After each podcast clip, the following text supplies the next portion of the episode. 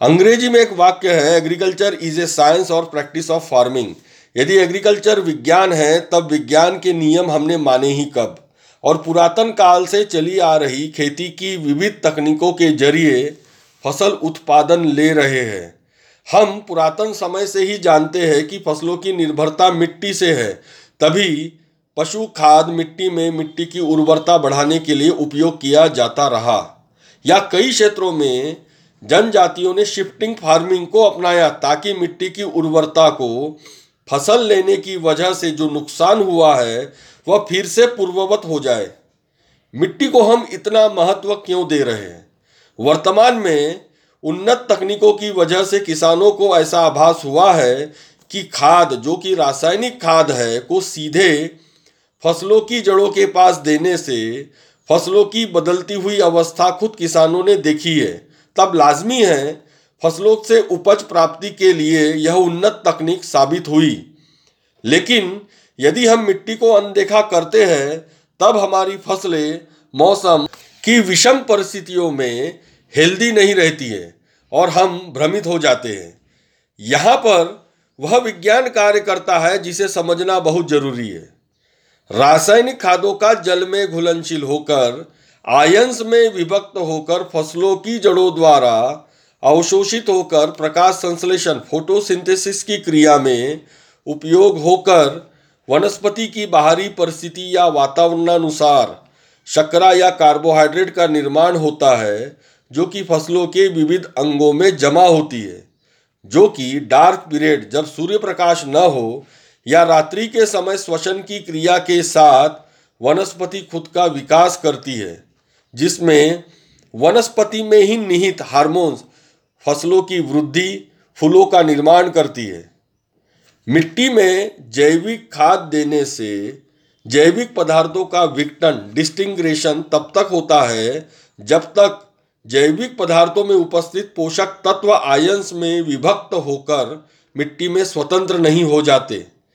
यह धीमी प्रक्रिया है। इस वजह से फ़सलों की वृद्धि सूक्ष्म जीवों के विघटनकारी कार्य पर निर्भर करती है और यहीं पर वनस्पति का एक महत्वपूर्ण भाग कार्य करता है, जिसे हम राइजोस्फियर कहते हैं, जो कि रासायनिक खादों के तरीकों में जीवित तो रहते हैं, परंतु निष्क्रिय रहते हैं। इस वजह से आप देखें कि रासायनिक खादों में उन्नत तकनीकों में उत्पादन होता ज़रूर है परंतु प्रतिरोधकता, जैसे कि वनस्पति में इम्यून सिस्टम का निर्माण फ़सलों में नहीं होता है। इस वजह से खर्च या लागत अधिक आता है, जबकि जैविक विधि में नहीं आता है। अब प्रश्न यह उठता है कि जैविक विधि से विश्व की भोजन समस्या का समाधान किया जा सकता है, या यह किसानों की आय बढ़ाने का ज़रिया है, या हम जैविक और रासायनिक उन्नत तकनीकों को मिलाकर खेती कर सकते हैं, जिसमें खर्च या लागत भी कम हो और उत्पादन भी अधिक हो। परंतु इस विज्ञान में हमें पारंगत होना अति आवश्यक है। आधुनिक कृषि तकनीकों को हम अपना तो लेते हैं, परंतु अध्ययन, अभ्यास न होने के कारण भ्रमित रहते हैं कंफ्यूज रहते हैं। और भ्रम की यह अवस्था हमारे खेती में गलत सलाह की वजह से खर्चों में इजाफा करती है। हम तो उस अवस्था को भी समझने का प्रयास नहीं करते और सीधे ही औषधियों से उस अवस्था को ठीक करने का प्रयास करते हैं, जो कि सुधरती नहीं। फ़सलों को अधिक कार्बन डाइऑक्साइड से नुकसान नहीं है।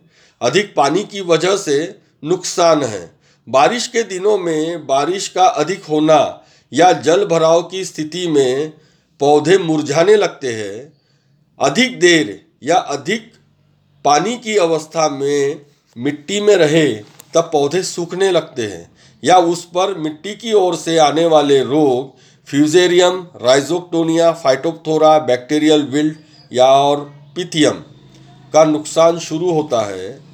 यह अधिक जल की अवस्था में होता है। क्योंकि रोग पहुँचाने वाले सूक्ष्म जीवों को ऑक्सीजन की आवश्यकता नहीं होती है, उनकी उपजीविका वनस्पति की जड़ों पर निर्भर करती है, जबकि वनस्पति को लाभ पहुँचाने वाले सूक्ष्म जीव को ऑक्सीजन की आवश्यकता होती है, जबकि उनकी उपजीविका मिट्टी के जैविक पदार्थों पर निर्भर करती है।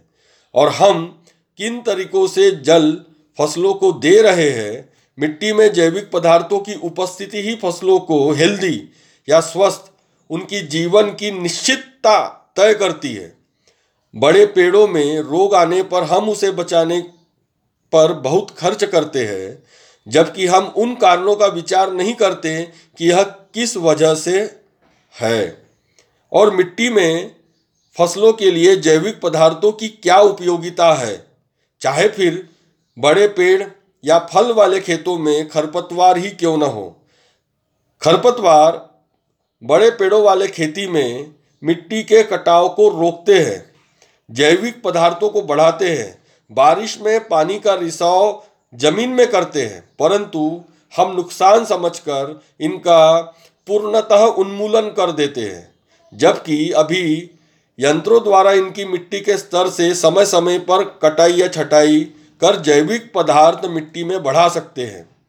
जो फ़सलों के लिए पोषण की समस्या का हल है और मिट्टी की उर्वरता को बढ़ाकर मिट्टी के गुणों का विकास करती है, जबकि वर्तमान में ऐसा कुछ हो नहीं रहा है। धन्यवाद, पंकज इंगोले, श्री गजानन कृषि केंद्र, तारसा, तहसील मौदा, जिला नागपुर, महाराष्ट्र।